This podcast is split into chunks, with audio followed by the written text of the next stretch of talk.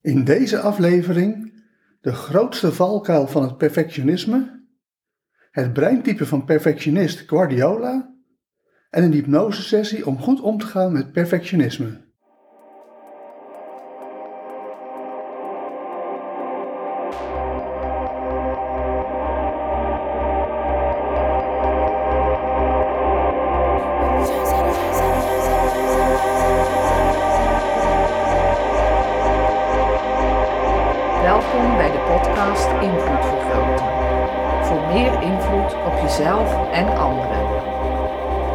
NLP Master Trainer en door de Vrije Universiteit gecertificeerde OBM Trainer Coach Joost van der Leij.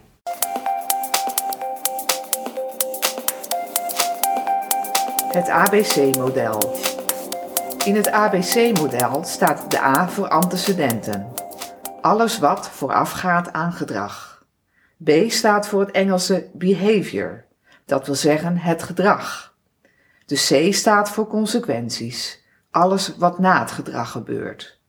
Consequenties hebben veel meer invloed op toekomstig gedrag dan antecedenten. Veel mensen denken dat zij perfectionist zijn, maar zijn dat feitelijk niet.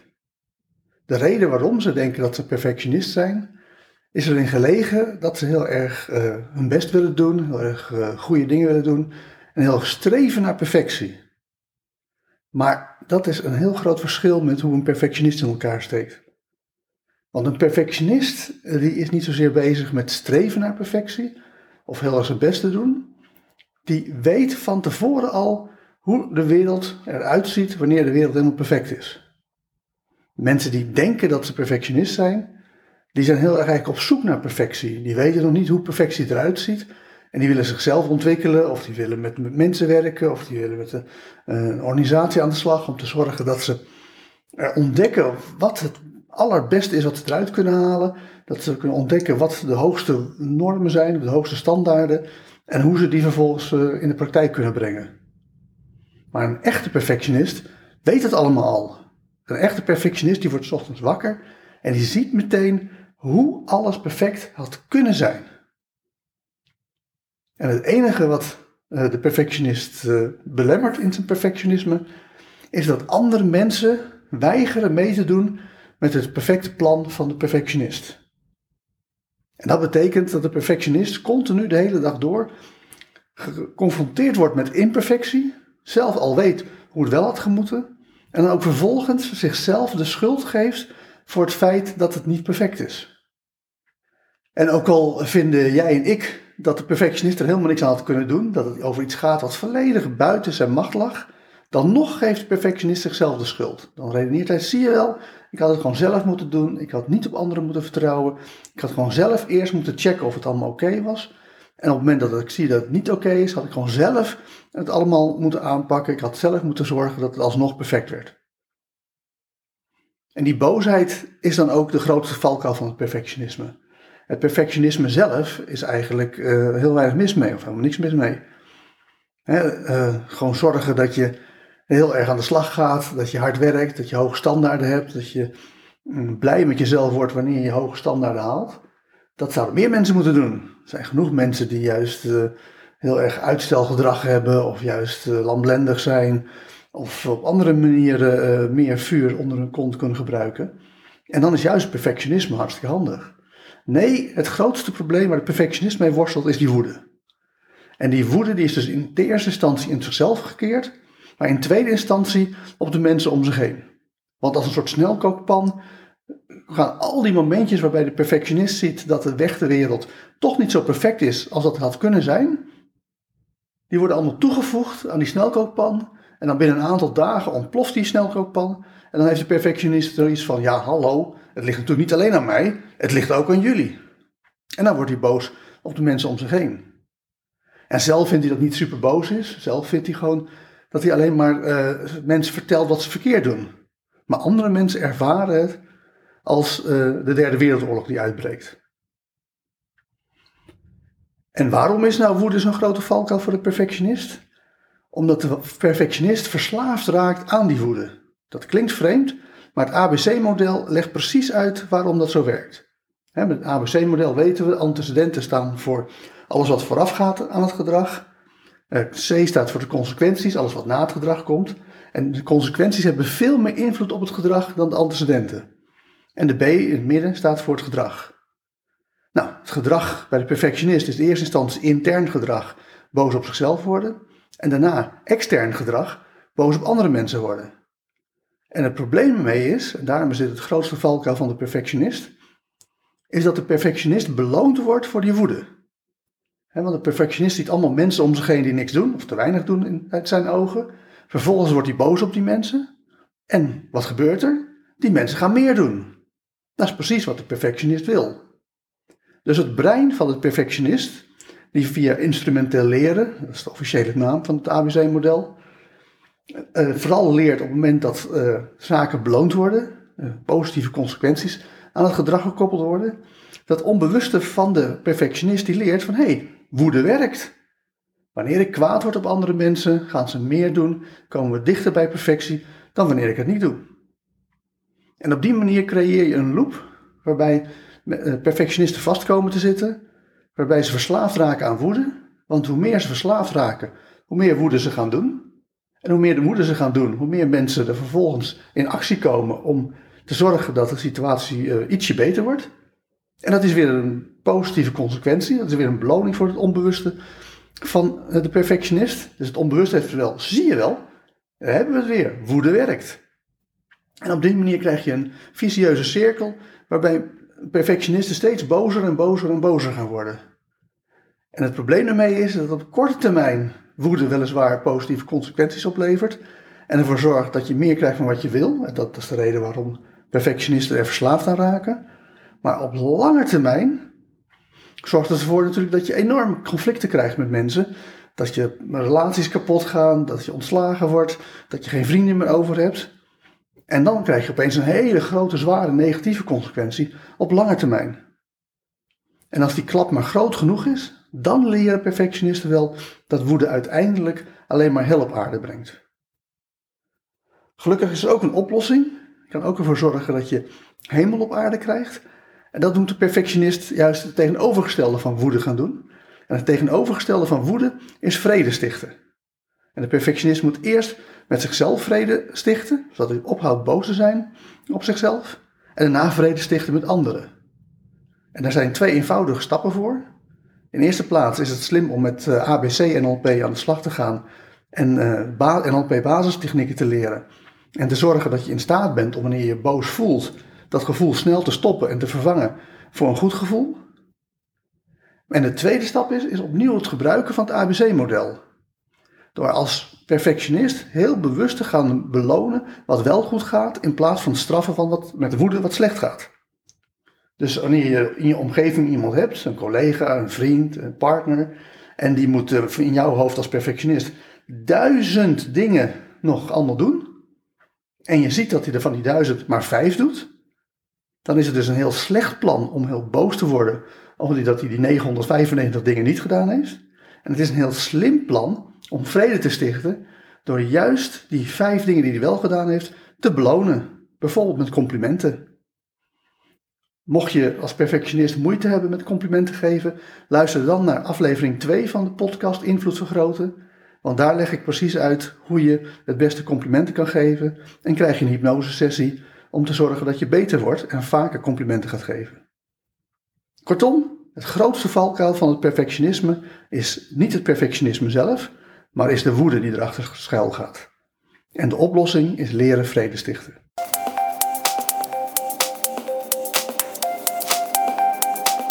Het breintype van een beroemd persoon. Net zoals er lichaamstypen zijn, heeft iedereen ook een van de negen breintypen. Je breintype bepaalt voor een flink deel je gedrag. Het breintype van Guardiola. Mocht je Guardiola niet kennen, dan heb je waarschijnlijk weinig met voetbal op, want hij is een hele beroemde voetbaltrainer. Nou, het breintype van Guardiola is type 1, de perfectionist. En eh, normaal gesproken bij perfectionisten is het vrij makkelijk om ze aan het uiterlijk te herkennen. Waarom? Omdat ze altijd keurig netjes gekleed gaan, maar niet per se volgens de laatste mode. Ze vinden het belangrijk om mee te doen met sociale normen. Dus ze zijn wel heel erg afgestemd op wat de omgeving oké vindt. Maar ze vinden het tegelijkertijd onzin om uh, elke maand nieuwe kleren te kopen om met de laatste mode mee te doen. Bovendien kan je ook heel erg uh, zien aan hun indruk die ze achterlaten. Ze hebben vaak een soort negatieve vibe om zichzelf heen hangen. En uh, ze komen nogal getergd over. Ze hebben altijd een beetje zo'n hoofd dat ze kijken. Maar dat gaat voor de meeste, geldt voor de meeste uh, perfectionisten. Maar dat gaat niet op voor uh, Guardiola, want dat zie je heel vaak met beroemde mensen. Is dat ze natuurlijk vanwege de media zich heel anders moeten voordoen dan dat ze het liefst zouden willen. Bovendien hebben voetbaltrainers hebben ze vaak natuurlijk dezelfde soort kleren aan. Dus waar je het dan wel aan kan herkennen, is uh, als eerste aan de woedeaanvallen die Guardiola heeft. Hij staat erom bekend dat hij uh, echt uh, heel woedend kan worden op scheidsrechters, op de trainer van de, van de tegenstander. En niet eens omdat hij ongelijk krijgt. Nee, en dat is typisch voor perfectionisten. Zelfs als de scheidsrechter hem gelijk geeft. Maar volgens Pep Guardiola is het niet gelijk genoeg, of niet gelijk om de juiste redenen, of de uh, trainer van de tegenpartij gedraagt zich op een manier uh, die hij schandalig vindt in het licht van het feit dat hij gelijk heeft. dan nog, ook al krijgt hij dus zelf gelijk, dan nog krijg je woedeaanvallen. En om een leuke uitspraak te doen in de Engelse media, daar wordt altijd gezegd: Pep Guardiola doesn't demand much of his players, just perfection. Dus die eis die hij voor zichzelf oplegt, die hoge standaard, dat doet hij niet alleen voor zichzelf, maar ook voor zijn spelers. En, wat ook nog een mooie reactie is, is toen hij met 5-1 gewonnen had uh, over, uh, van Arsenal in de Champions League, uh, over twee wedstrijden in totaal, dan zou je denken, nou, dat is hartstikke goed gedaan. Dan nog was zijn reactie op de persconferentie, of hij, toen op de vraag of hij eindelijk blij was dat hij eindelijk gekregen had wat hij wilde, was zijn antwoord: What I want, my desire, is to have 100% possession. En dat kan eigenlijk helemaal niet in voetbal. Uh, dat is een onmogelijke opgave. In voetbal is de kans dat jij de hele wedstrijd de enige team bent die de bal aanraakt, is extreem klein. Het is nog nooit voorgekomen. Maar opnieuw geldt, dat is heel erg typisch voor uh, perfectionisten. Want de perfectionist legt de lat heel erg hoog. En zelfs als hij dus uh, zegt van nou, we moeten met gemak van Arsenal winnen, dan ligt de lat al heel hoog. Maar als hij dan over zijn eigen lat heen komt, dan is er absoluut geen uh, tevredenheid, geen blijdschap, geen goede gevoelens. Nee, dan is de enige conclusie, oh, kennelijk lat de lat. lat help. Nee, dan is de enige conclusie, kennelijk lag de lat te laag. En dat is ook wat typisch wat je ziet in het gedrag van uh, Pep Guardiola. Is dat elke keer dat hij, hij zet hele hoge standaarden, maar elke keer als hij die hoge standaard haalt, dan is het weer niet goed genoeg en dan wordt de standaard alleen maar omhoog gedaan. En dat betekent dat je ook kan zien dat wanneer het slecht gaat, het vooral slecht gaat omdat hij te rigide wordt. Nou, mocht je het neurogrammodel kennen, en mocht je het niet kennen, ga dan naar neurogram.nl. Dan zie je uh, meteen op de voorpagina zie je het hele model uh, uitgebeeld, een prachtig plaatje. Maar als je dan kijkt, dan zie je dat uh, de type 1, het breintype 1, perfectionist, die zit aan de rechterkant. En de rechterkant die heeft precies te maken met uh, wat ik dan exploitatie noem, heel efficiënt omgaan met zaken. Maar als je uh, de rode versie krijgt, het probleemgevallen, dus je kan met F5 kan je een aantal keer F5, dan krijg je verschillende plaatjes te zien. Als je naar die kijkt, dan zie je dat, dat exploitatie, dat heel efficiënt omgaan met de wereld, wanneer je dat te veel doet, dan wordt het rigiditeit. En dat is ook precies wat je ziet bij perfectionisten en bij Guardiola. Als je daarin uh, te ver doorschiet, dan kom je uit een rigiditeit. En dat betekent ook dat toen hij uh, verloren had uh, van Barcelona bijvoorbeeld, en gevraagd wordt of hij nou eindelijk aanpassingen gaat maken om te voorkomen dat hij verliest, dat Guardiola zegt: nee, onzin, ik blijf gewoon bij mijn eigen manier van voetballen. En ik verlies liever en ik ga, word liever uit een toernooi gegooid dan dat ik mezelf aanpas. En ook dat is typisch voor perfectionisten. Perfectionisten willen het gewoon dat het op hun manier gaat. Kortom, Pep Guardiola heeft breintype 1, de perfectionist.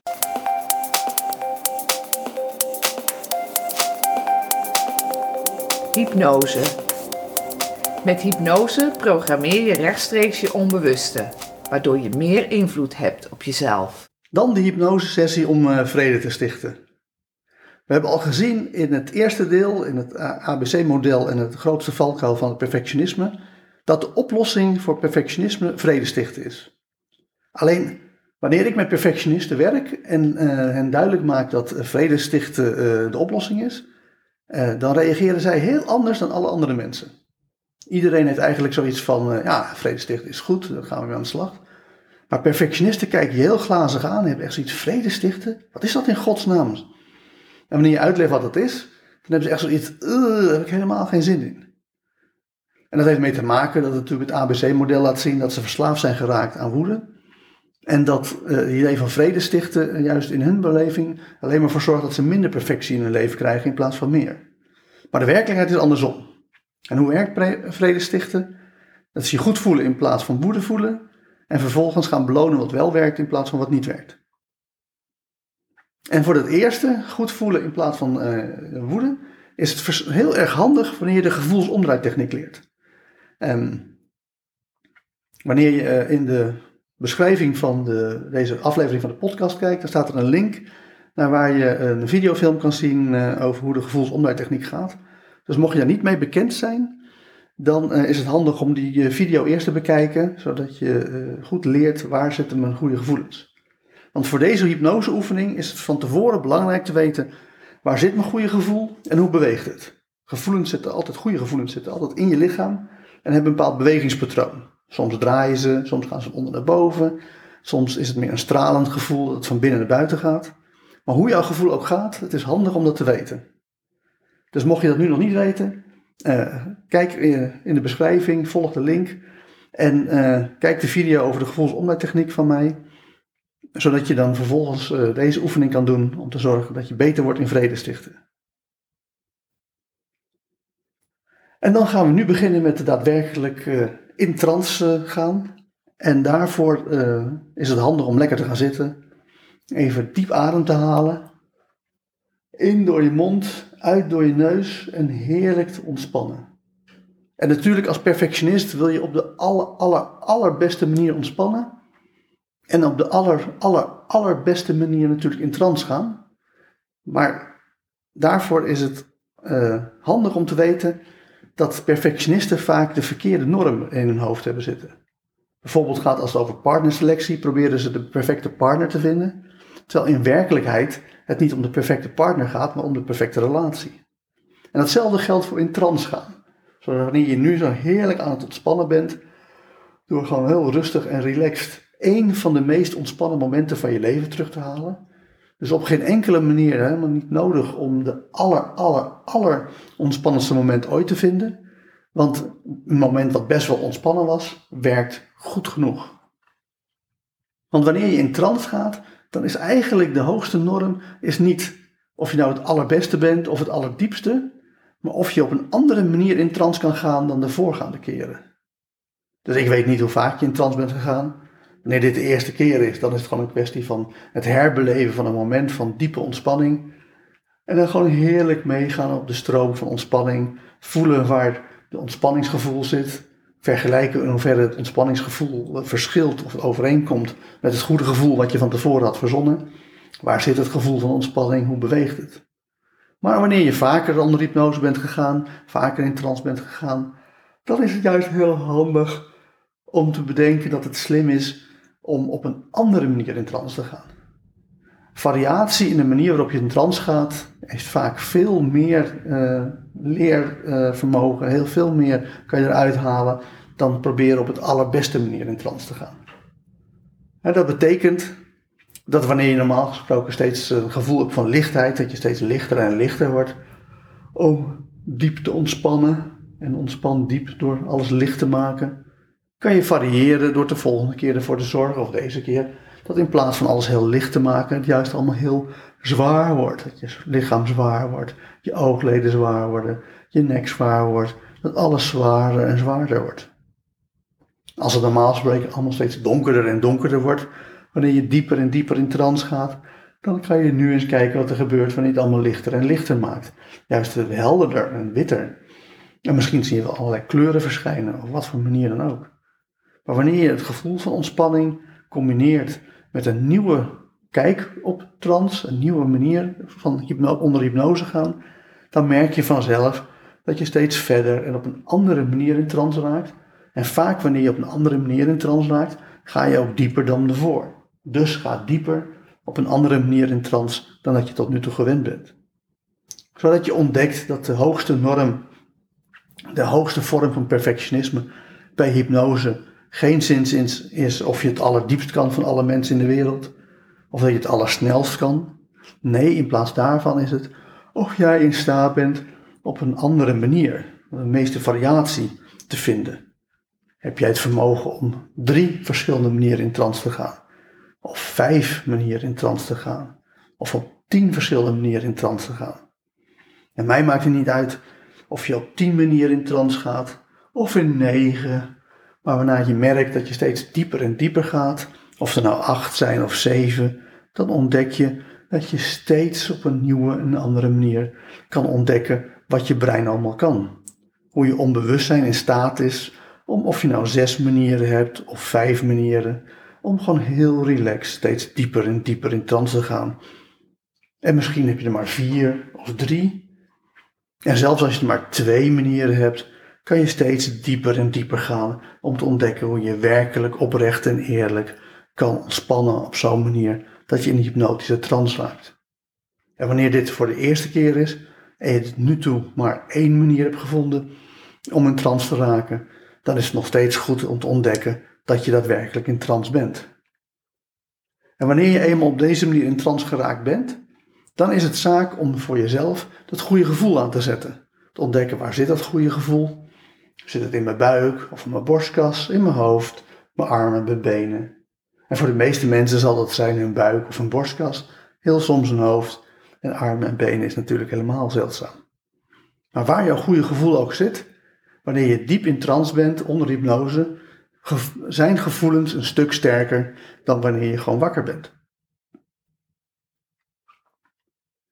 En dat betekent dat wanneer je dat goede gevoel nu gaat voelen, dat het handig is om gewoon heel goed dat in je op te nemen, het steeds te ontdekken of als je het sneller laat bewegen of langzamer laat bewegen, of dat goede gevoel dan sterker wordt, zodat je niet alleen ontdekt waar het zit, hoe het beweegt, maar ook hoe je het kan versterken en sterker en sterker maken. Want uiteindelijk is de beste oplossing om vrede te stichten eerst te zorgen dat je vrede met jezelf hebt. Dat je voorkomt dat je op jezelf boos bent. Dat je nooit jezelf de schuld geeft. Dat je geen schaamte voelt. Geen uh, belemmeringen. Geen gêne. Van al dat soort zaken. Al dat soort negatieve gevoelens. Hebben er alleen maar mee te maken dat je op een bepaalde manier opgevoed bent door je ouders, door de leraren, door de maatschappij. Omdat wanneer je met dat soort negatieve gevoelens zit, je het beste in de maatschappij functioneert. Als je niet in staat bent om je gewoon goed te voelen. Maar mensen zoals jij en ik, die gewoon bijzonderder zijn dan de meeste mensen, die zorgen ervoor dat je juist wel, met, door gewoon zelf in je eigen kracht te staan, zelf je goed te voelen, zelf vanuit je ontspanning, rust en kracht oprecht en eerlijk met de wereld en met andere mensen en met jezelf omgaat, daarvoor zijn al die negatieve gevoelens overbodig. Dus hoe meer je focust op hoe je goed voelt, waar het zit, hoe het beweegt en hoe je het versterkt, hoe meer je brein traint om een expert te worden in je goed voelen. Zelf was ik echt een expert in mijn slecht voelen in de jaren 90. Maar sinds 2000, sinds ik met ABC en NLP aan de slag ben gegaan, heb ik me zo goed getraind in mijn goed voelen, dat ik veel beter ben in mijn goed voelen dan mijn slecht voelen. En voor jou is dat precies hetzelfde te doen door gewoon uw vlieguren te maken. Door gewoon je goed te voelen en ervoor te zorgen dat je langere tijd en langere periodes je goed voelt. Want dat, hoe beter je wordt in je goed voelen, hoe moeilijker het wordt voor je brein om boos te worden. En hoe makkelijker het wordt op het moment dat je wel voelt van hé, hey, ik word boos. Bijvoorbeeld omdat de wereld niet zo perfect is als dat die had kunnen zijn. Dat je dan gewoon heel snel bij jezelf zegt, ho, stop, hier heb ik geen zin in, ik ga me weer goed voelen. Het grote voordeel van een hypnosesessie is zorgen dat er op het moment dat je na de hypnose weer helemaal wakker bent, dat op het juiste moment een lichtje gaat branden. Dat wanneer je merkt dat er boosheid opkomt, omdat de wereld niet zo perfect is als dat die had kunnen zijn, dat je dan op dat moment uh, een lichtje laat branden bij jezelf, en dat je op een lumineus goed idee komt en dat je tegen jezelf zegt, ho stop, Ik heb geen zin om boos te worden. Ik raak alleen maar verslaafd aan boos worden als ik hiermee doorga. Nee, ik ga het tegenovergestelde doen. Ik ga gewoon zelfs met een goed gevoel aan de slag. En of dat goede gevoel verschijnt meteen omdat je in deze hypnose al zo goed voelt en je zo goed op dat goede gevoel geconcentreerd hebt dat je onbewust precies weet wat de bedoeling is. Of je past de gevoelsomdraaitechniek toe eh, wanneer je die op een goede manier geleerd hebt. Bij mij werkt het zo dat uh, hoe meer ik me bezig ben met me goed voelen, hoe automatischer mijn onbewuste in staat is om zich goed te voelen en hoe minder vaak ik me slecht voel. En dan is het ook nog zaak om stap 2 te doen. Namelijk te begrijpen dat wanneer je mensen straft met woede omdat ze dingen fout doen en ze gaan vervolgens hun gedrag verbeteren, dat dat hele proces een beloning is, een positieve consequentie voor je onbewuste. En dat dat proces ervoor zorgt dat je dan verslaafd raakt aan woede. Nou weet ik niet, misschien wil je wel verslaafd raken aan woede, maar volgens mij is dat een heel slag plan.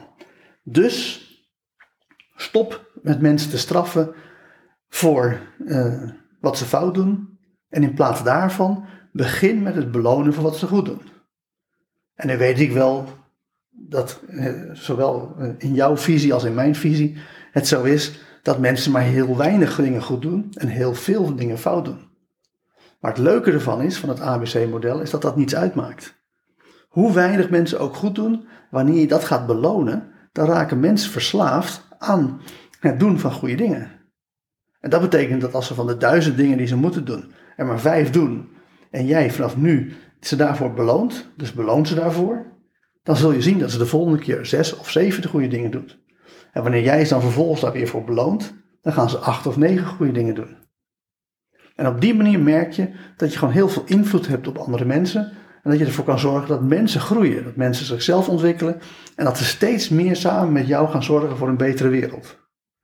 En dat bereik je door vrede te stichten. In eerste instantie met jezelf door je goed te voelen. En in tweede instantie met alle andere mensen om je heen.